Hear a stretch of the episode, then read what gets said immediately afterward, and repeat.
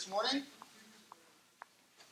We are two weeks into a four week series through John 1, uh, in which, through this Christmas season, we are exploring uh, the themes of hope, peace, joy, and love, growing in an understanding uh, that these things are defined by God they are fulfilled by Christ and they are experienced by a work of the Spirit. And so, where have we been? For those of you who may not have been with us uh, over the past few weeks, allow me to uh, take just a few moments to, um, to catch you up. In week one, we drew out from John 1, verses 1 through 18, our sovereign king's incarnation. We're observing what it looks like for um, the Word of God to take on flesh and enter into uh, His creation.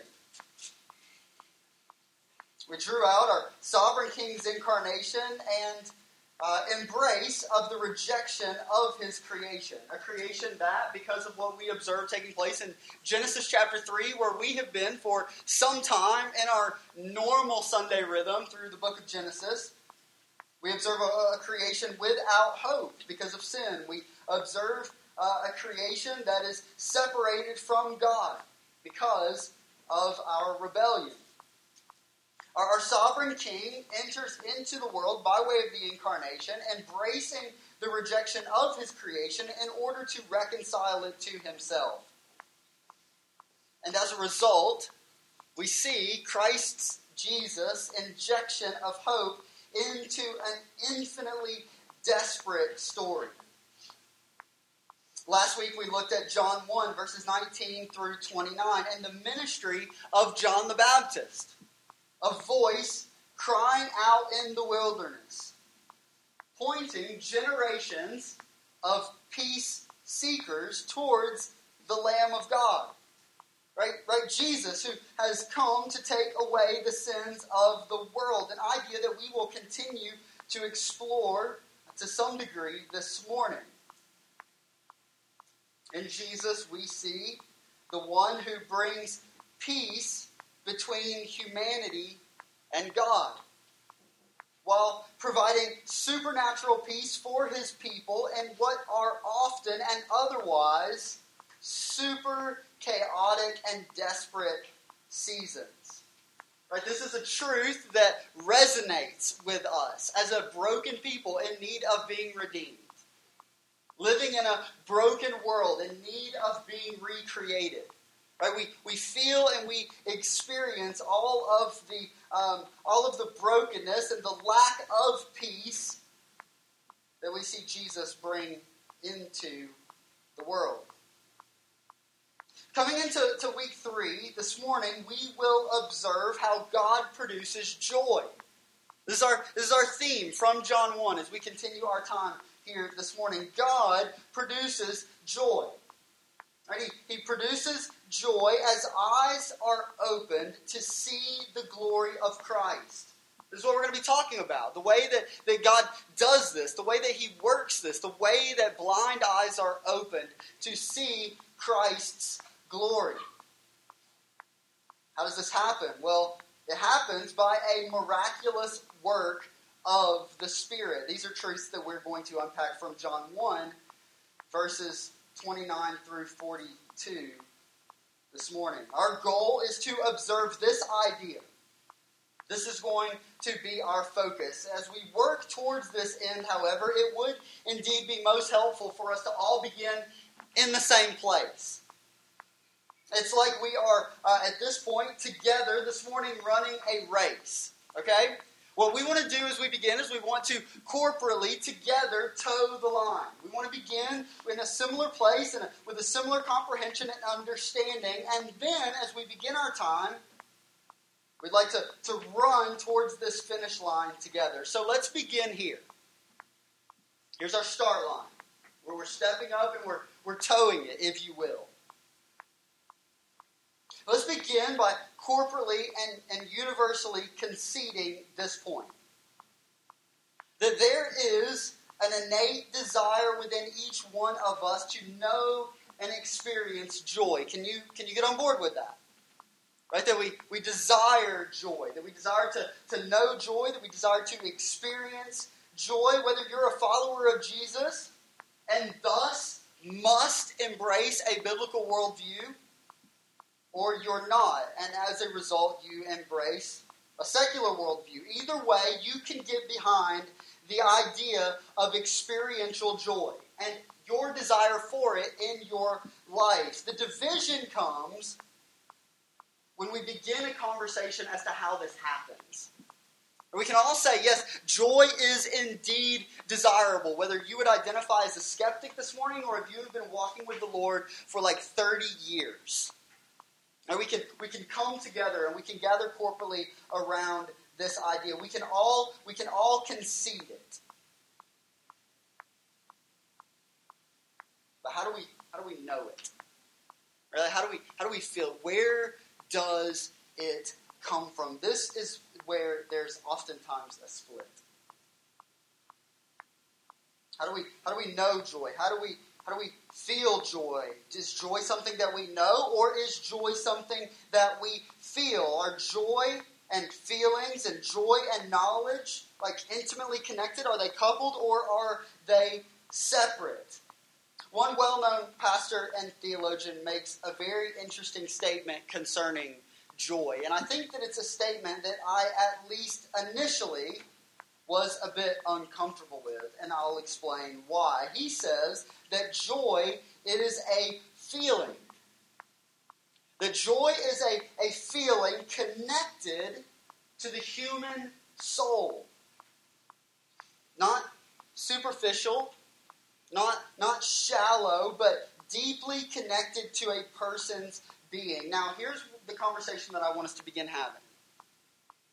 This is why I think I was a bit, uh, a little bit uncomfortable initially um, with what I read from him. I think we Christians tend to be quick to either a be super hesitant when the issue of feelings and the Christian life arise, or we become super excited when the issue of feelings and the Christian life arise. Because our tendency is to see our feelings either as God or totally divorce our feelings from God, neither of which are ultimately desirable. Why? Well, because we, we feel the consequences of these decisions and these separations within seasons like this one, right? As we explore themes like hope and peace and joy and love during this Christmas season, feelings that we desire to know and long to feel. We long for hope. We talked about that in week one. We, we long for it. Our souls desire it. We, we long for peace. Many of you, over the course of the next few weeks, are going to be visiting family members, right? And family can be difficult, right? And we can all agree with that. Gather around the, the table to enjoy a meal together, and everyone is just like in their heart of hearts praying that someone doesn't bring up something super controversial, right? And like the peace that everyone's feeling just like is tossed out the window, right? You guys know this. Like I'm not unpacking anything. Like your family is not any different than mine. Okay, like we get it. We understand what this is is like to a certain degree. We long for it. We, we long for joy. And so the question that we need to explore this morning is this Where does this feeling of joy come from? And what produces joy in us? Again, not on a superficial level right? But on a, on a deeply spiritual level. Given that we have toed the line, we've said, yes, there is a desire for joy, and now I'm calling you to embrace this idea that joy is something that is actually connected to your soul. It's not shallow, it's not, it's not superficial, but it's something much, much deeper than that. One might try to convince you, or, or maybe you're here this morning and you're trying to convince yourself that your joy is dependent on your public position. Right? That your, your joy is dependent on your prosperity, not just, not just monetarily, but perhaps socially. Right? To, to be rich is to be married, or, or to be rich is to have the perfect marriage. Right? To be married is to know joy. Perhaps to, to be rich is to be single. Yep, mm-hmm, that's it. To be single, that is how I know joy. Perhaps, perhaps your perception of joy is linked to others' perception of you, right? Like, am I, am I liked as the world would define it, as opposed to approved as God defines it? If I feel if I feel liked, right? If I if I feel accepted, then as a result, I have joy. Right? If I'm a if I'm a people pleaser, right, and everybody is, is pleased, then I feel joy. Only inevitably there is that moment in which we realize that, that we have been so busy trying to make everyone else happy that we are not happy, that we are not experiencing joy. We think that that might bring us some sense or degree of joy, only we find out that it doesn't. There's a high probability that if we connect with any of these ideas that we have discussed so far this morning, and we have, have realized that we are not experiencing joy, our, our circumstances or environment has changed, and joy then is changed. Our joy is erased. If our joy is dependent on things or others' opinions or certain positions, and those go through some type of transformation, then inevitably our joy changes. And if this has happened to you, again, there's a high probability that you have either A, reallocated your expectation for obtainable joy. What does that look like? Well, let's say like this, right? I thought that being married would make me happy. I thought that being married would bring me the joy that my soul longed for.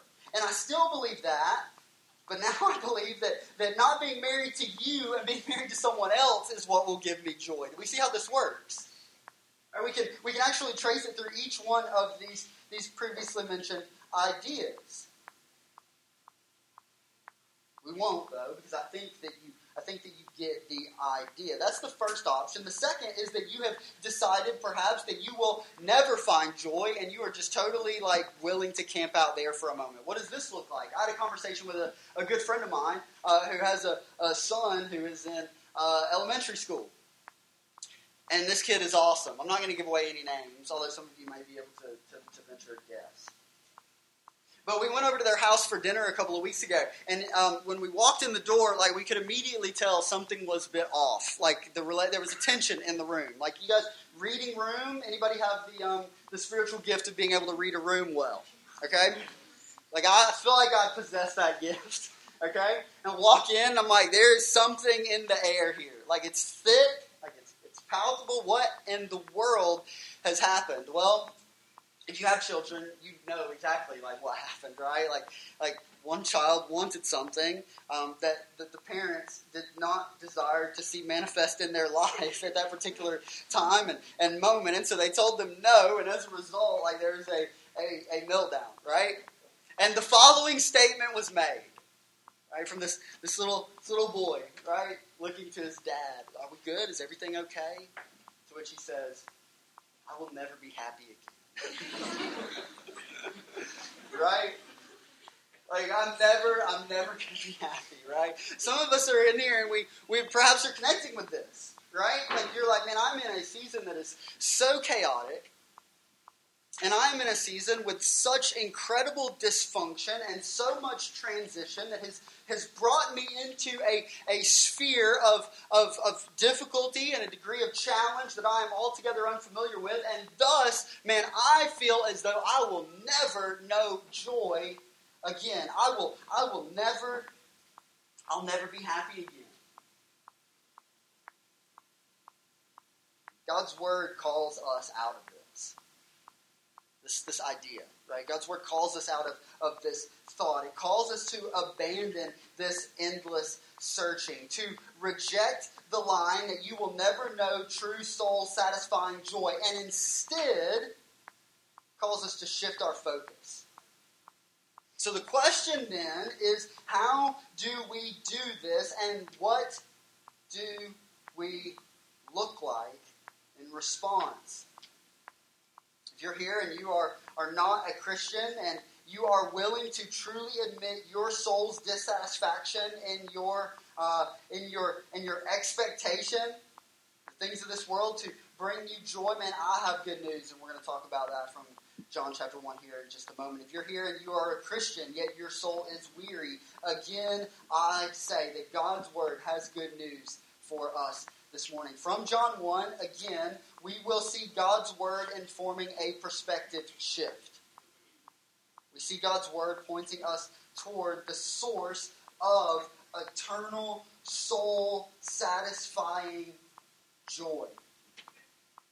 Dependent not on our circumstances, but instead dependent on the person, work, and position of Jesus.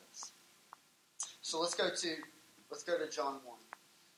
I want us to begin by exploring this idea, this concept, right? That, that joy for the human soul is obtainable. And so if you're connecting heavily, right, with, with this, this, this elementary middle school perception that joy is, is not to be found, well, then let's go to John 1 and let's see how God's word speaks to that. Look with me at verse 29 we're revisiting and we're connecting with a passage that we actually began uh, or concluded our time in last week, but we began studying last week. Listen to what God's Word says. Follow along with me. Verse 29.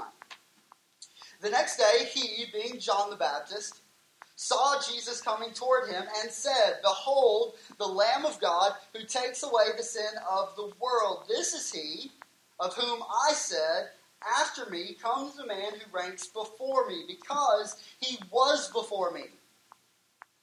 I myself did not know him, but for this purpose I came baptizing with water that he might be revealed to Israel. Verse 32. And John bore witness.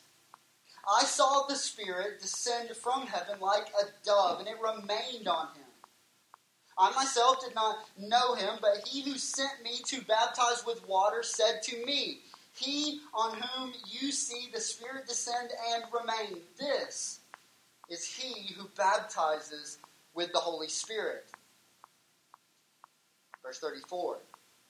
And I have seen and have borne witness that this is the Son of God.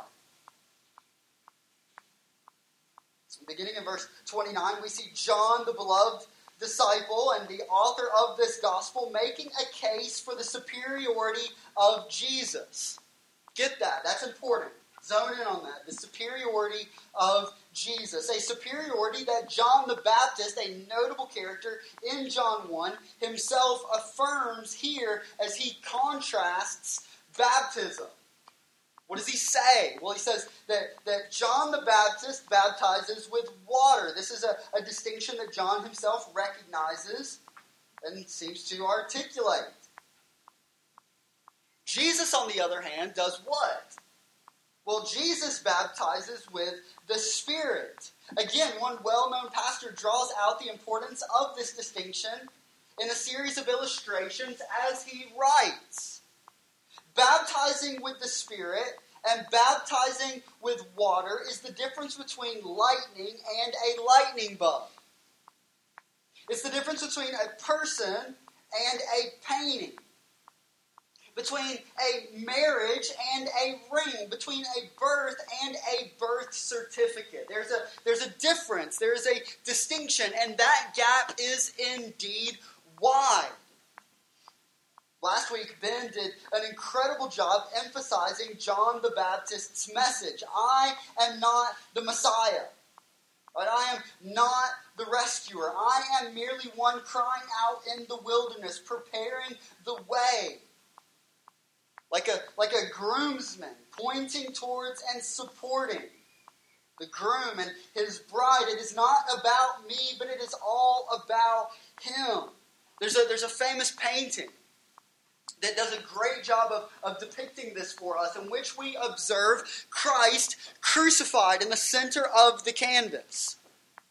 And to either side, there are, are various other images that we can observe through the New Testament that seem to point towards this reality, even though it took place at a separate time. Here, here's what this looks like in, in, the case of this particular painting. You see Christ crucified in, in the center, and to his left, you see John the Baptist, who is holding uh, the scriptures and, and pointing to Christ on the cross. Right, this is the message of John the Baptist. Ben did an incredible job drawing this out for us last week. John's message is it's not about me, but it's all about him. Right, the Old Testament makes plain that the Messiah would be empowered by the Spirit of God, and that in this day the Spirit would be poured out on his people in a truly remarkable and incredible way. Allow me to read for you just a few passages from the prophet Isaiah. Listen to what he has to say. The distinction right, between, between John the Baptist and and Jesus, the superiority of Christ being drawn out. Why is this so important? Why is this infinitely important? Because we are seeking to make this connection with the person, work, and position of Jesus with our soul satisfying joy. This is where we are, okay? And so we've got to embrace that. Remember, we, we toed the line in the beginning and we said, Amen. Experiential joy is indeed desirable. And due to my inability to find joy in the things of this world, I'm even willing to concede that it must be found in something or someone deeper than myself and that which I observe around me. We toed the line, we started there, and now we are running this and we're running this race. Now we need to be together in this idea, this concept, this truth, this reality affirmed in Scripture that Christ Jesus is the superior one who satisfies our deepest longings. Listen to what the prophet Isaiah says, beginning in Isaiah chapter 11, verses 1 and 2.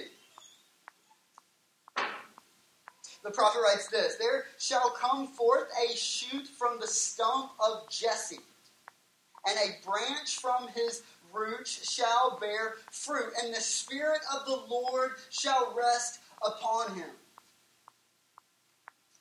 Isaiah 42, verse 1 Behold my servant, whom I uphold, my chosen, in whom my soul delights. I have put my spirit upon him, and he will bring forth justice to the nations. Isaiah 61, verse 6 The Spirit of the Lord God is upon me because the Lord has anointed me to bring good news to the poor. This is the same text that Jesus uses to speak of himself in Luke chapter 4. In each of these, these instances, we see a foreshadowing to the one. We see a, a foreshadowing to Jesus identified by the Spirit and an audible affirmation of the Father as the one who would bring justice, as the one who would bring good news to an impoverished people, as the one who would bring good news to the marginalized and the spiritually bankrupt in this Christmas season. And in every season that follows, our hearts are to cry when we hear this message that this is the best news. The eternal Son of God came into the world not to judge us. Why? Because, because we are already condemned, right? Like in our inability to live faithfully and obediently God's law and His instruction for His people, do our rebellion and our hardness of heart. The eternal Son comes into the world not to judge us, but to take away our sin. God the Son, right, born of a virgin.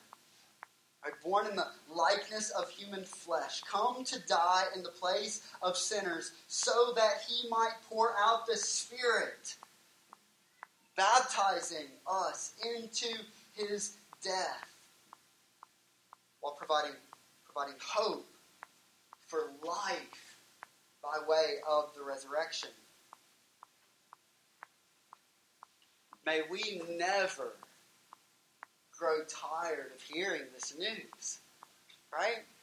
May, may we never grow tired of sharing this news. This point will become much more clear as we continue through this passage. May we never look to any other news to satisfy our hearts the way that this news is to satisfy our hearts. Right? The way that this news encourages our hearts, the way that this news edifies our hearts, and when required, convicts our hearts. Jesus immerses us. Right? He, he baptizes us into his spirit to the glory of the Father as we are brought into union with him. Good news. Here it is, okay? Joy is obtainable. Joy for your soul. Deep, soul satisfying joy is obtainable, made available through Christ, the free gift of the Spirit, and friendship with God. Isaiah chapter 9, verses 6 and 7. For to us a child is born, to us a son is given, and the government shall be on his shoulders, and his name shall be called Wonderful Counselor, a mighty God, everlasting Father, Prince of Peace. Of the increase of his government and of peace there will be no end. On the throne of David and over his kingdom, to establish it and to uphold it with justice and with righteousness from this time and forevermore. The zeal of the Lord of hosts will do this. We observe in Christ Jesus the realized fulfillment of the prophecy of the coming Messiah in his person which results in great joy, accompanied by a really specific response. And so, so here's where we are. Let's touch base for just a moment. Okay, where are we? Joy is obtainable. Right, joy is obtainable. It's it's knowable. Right? It's, it's knowable in in the person, and as we will come to find out in just a few moments, the position of Jesus. We see his superiority drawn out here in John chapter 1, and we recognize his superiority, right, in the world and in our hearts as the one who is able to solidify himself as the source of our joy and satisfaction. Let's continue on. Joy, here's our second point, second observation for all the note takers in the house. Joy, having been produced by the Spirit, leads to our daily observance of the beauty of Christ. Let me give you that one more time. Joy, having been produced by the Spirit, leads to our daily observance of the beauty of Christ. This is an idea that is, is, is bore witness to from John 1. Look with me at verse 38. Scene shift right? Curtain is dropped, pulled back up, and here we are. Jesus, uh, Jesus turned, and he saw them fo- following, and, and, said to them, we've got some individuals who are now following Jesus as a result of, of John's statement, Behold the Lamb of God who has come to take away the sins of the world. And he says to them, What are you seeking? And they said to him, Rabbi, which means teacher, where are you staying. Now, let's say this first, okay? Let's just acknowledge kind of what's going on here. This is going to prove to be really helpful in just a moment. We observe from verses uh, verses 38 um, a curiosity around Jesus. We have a handful of guys who have a, a certain degree of curiosity concerning Jesus, but we must make this statement as we as we observe what is taking place here. Curiosity around Jesus, but to come to curiosity about Jesus only to stop is not sufficient to experience the benefits that John the Baptist draws out in verse 29, identifying Jesus as the Lamb of God. But if the story were to stop there, here's what we're saying. If the story were to stop there, you have a couple of guys who, who see Jesus and they call him rabbi, they ask him a question. The story ceases there, then, then there is not this, this representation of what is required to experience the soul satisfying joy that we were talking about this morning. Thankfully, Jesus is not content with our curiosity. If you're here this morning and you go, Yeah, I'm really curious as to you know who Jesus is. I find Jesus super interesting. Here's what we're saying. That like your your interest in Jesus is not enough to save you. Okay, like your your curiosity concerning Jesus and his teaching is not enough to save you. We see that on display here in John chapter 1. These men are indeed, spite of their curiosity, taken captive by Christ. Despite their, their blindness of heart, these men are called by Christ, and we observe them following. Verse 39 He said to them, Come and you will see. And so they come. They, they see, right, to a certain degree. There's a curiosity. But they will see so much more. Right? They, they, they see, but they, they will see so much more.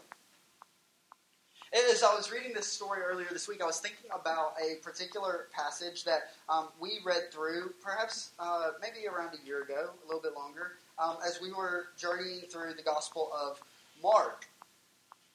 In the Gospel of Mark, there's this scene in which Jesus um, is, is traveling, and there's a, a blind man who is brought by his friends to like the edge of the street as Jesus is, is passing by, and they begin to, to cry out to Jesus. And Jesus comes and he, he bends over and he touches the man's eyes. I'm paraphrasing kind of like what's going on here. He touches his eyes and uh, he kind of like like backs away, and the man um, begins to, I would imagine, like like blink, right? Like we kind of do when we wake up, you know, after like a deep night's sleep, and you wake up and you're like, oh gosh, like what in the world happened, right? And he says, well, like I can see, but uh, I just see kind of like men who look like trees. To which Jesus then goes goes back, right, and he he touches his eyes again and backs away and he opens his eyes and he sees he sees clearly, right? Like I was reminded of that as as we're working through John chapter 1. We see a few guys who, who see, they recognize that Jesus is unique, right? That there is this certain curiosity about him, but man, Christ is faithful, right? To, to produce this, this greater sight.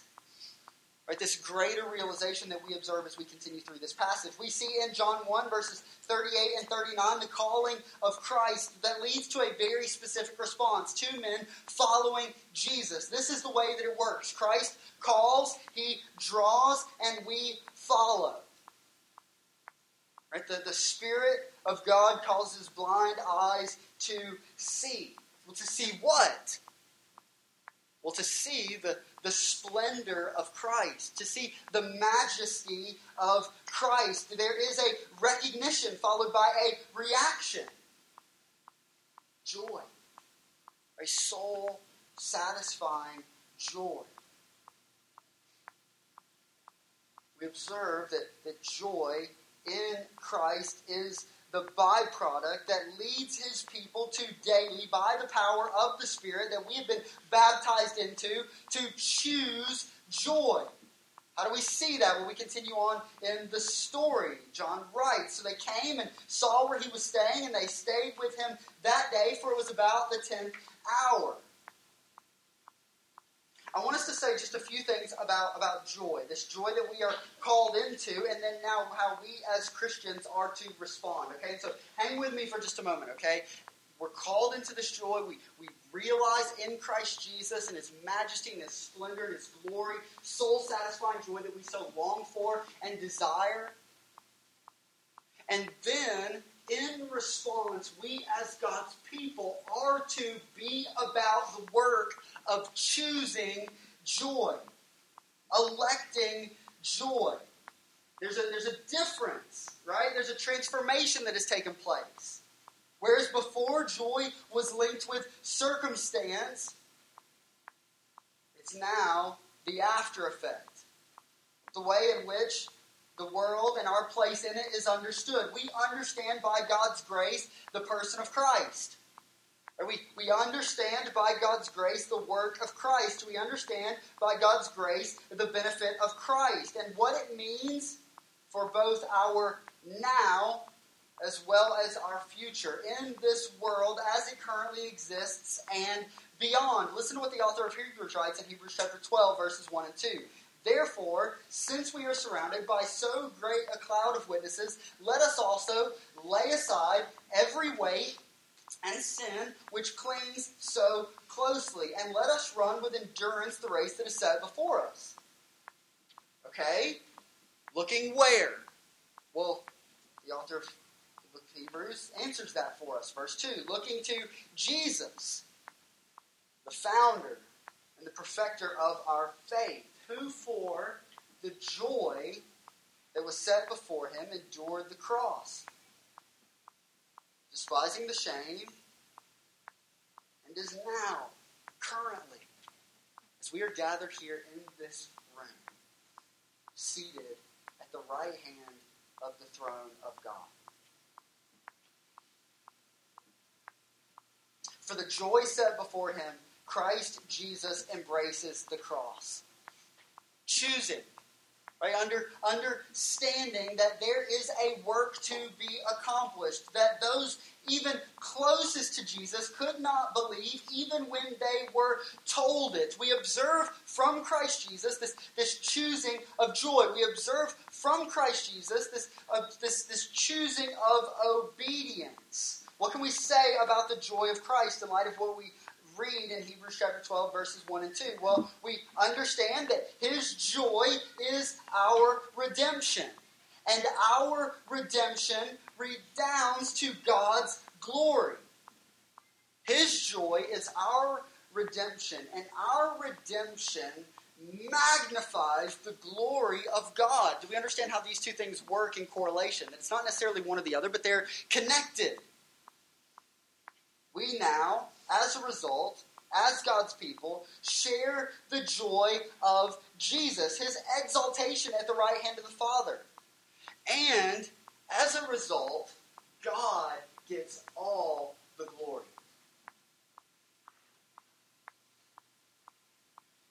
We need to get this.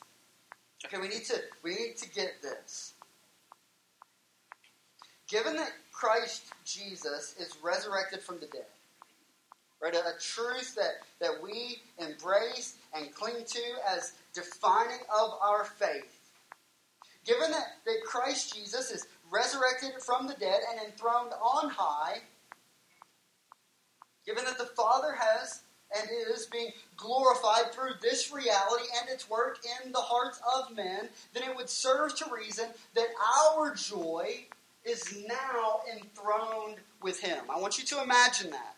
Right? I want you to, to see and understand your joy as being enthroned with and in Christ Jesus. It cannot be taken, right? It cannot be dictated by events around us, but instead it only grows deeper and wider as we look to and are drawn into this greater understanding and comprehension of the glory of the gospel. Do we get that?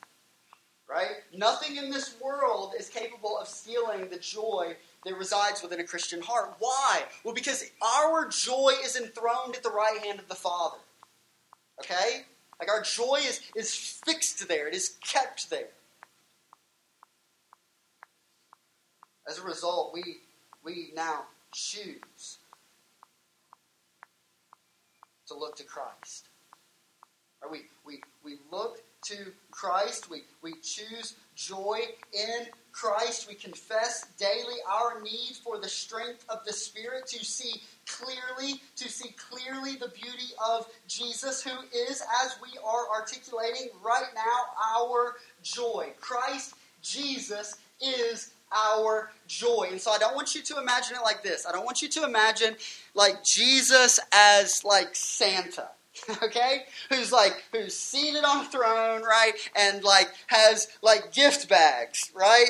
Like gift bags just all around him. Here's your joy. I got it. Right? He is our joy. Right? He is our joy. Does this mean that as people living in a broken and fallen world that we are unfamiliar with sadness? Are we to reject altogether sadness? Am I here like saying to you, like, be happy all the time, like smiles, like your joy is enthroned, like reject your emotion, like like maybe we need to have that conversation, but no, like that's not what I'm saying. In fact, that's really creepy. Okay, like that would be creepy. In fact, even now in this season that reminds us of our cause for deepest joy, there ought to be in us a degree of sadness. You go, wait a second. Like, how do those two things exist together? How does, how does joy and sadness coexist? I'm super confused now. In the season leading up to Advent, we were um, we were highlighting each Monday a series of resources that we were encouraging you um, to to like go through uh, in the four weeks leading up to Christmas. And one of those um, was a book from uh, Paul David Tripp called "Come, Let Us Adore Him: A Daily Advent Devotion." And I want to read um, from today's reading for just a moment because he does a great job at drawing out exactly what we are talking about here. How do our emotions and, and feelings as, as humans who are incorporated with and experienced in like heartache, right? Who, who observe around us like brokenness and injustice, who feel within us like the cause and the effects of, of, of sin and rebellion. Like, how do these things all coexist, and how do we remain a joy filled people in spite of, in light of everything that we feel and and observe. Listen to what listen to what Tripp says. He says there's nothing wrong with shiny ornaments and bright lights. Right? Your celebration of what Jesus willingly did for you should be a festival of overflowing. What's our word this morning? Joy. Amen. So celebrate. Right? Celebrate the blessings you've received. The best of those being the gift of Jesus by passing that blessing on to others with gifts of love. Eat wonderful food. But let it remind you of the lavish spiritual food that God feeds you because of the willing sacrifice of his son Jesus. Here's what it means for you. And commit yourselves this Christmas to be a sad celebrant. Think about that for a second. Right? You're like me, you're like, wait, A sad celebrant. Let your joy and what your Savior has gifted you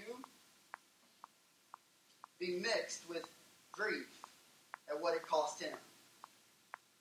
Remember this Christmas that you are celebrating the birth of the man of sorrows. Remember as you celebrate that the one whom you celebrate enjoyed none of the things that likely make up your celebration a house, beautiful things, fine food, etc. This Christmas, may your holiday joy be shaped and colored by remembering that you have eternal reason for joy because of the birth life, death, and resurrection of your humble, willing, suffering Savior. Jesus came to suffer that we might know the joy of a relationship with Him. We now, as God's people, endure suffering, right? Identifying ourselves with Jesus. An experience that we can embrace joyfully, right? Even in the midst of sorrow, even in the presence of sorrow, confident that our joy is secure and that the Father is indeed working all things together for our good, that we are in our identification with Christ, in suffering, being conformed into his image. And that produces within us cause for great joy. I want to close with something super practical, and this is, um, as is most Sundays, the, the shortest. Okay? So listen quickly, because it'll be gone in just a second. Joy in Christ produces a, a new desire to bring others to Christ, that they might know the same joy. Look with me at verse 40. This is what John writes. One of the two who heard John speak and followed Jesus was Andrew, Simon Peter's brother. He first found his own brother, Simon, and said to him, We have found the Messiah. Now think about the transformation that's taken place, right? Like eyes have been opened to observe the splendor of Christ. He is no longer, he is no longer identified as, as a teacher, but he is recognized as the long awaited Messiah. Verse 42 He brought him to Jesus. Jesus looked at him and, and said, You are Simon, the son of John. You shall be called Cephas, which means Peter.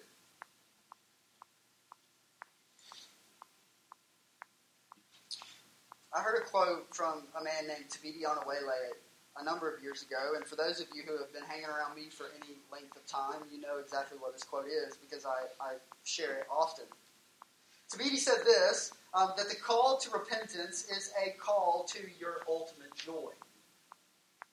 Here we observe the recognition of this truth, this reality, from the individuals within this story.